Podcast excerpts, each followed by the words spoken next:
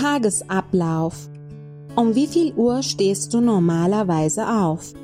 Ich stehe um 6 Uhr auf. Um Viertel nach sechs stehe ich auf. Ich muss jeden Tag um halb sieben aufstehen.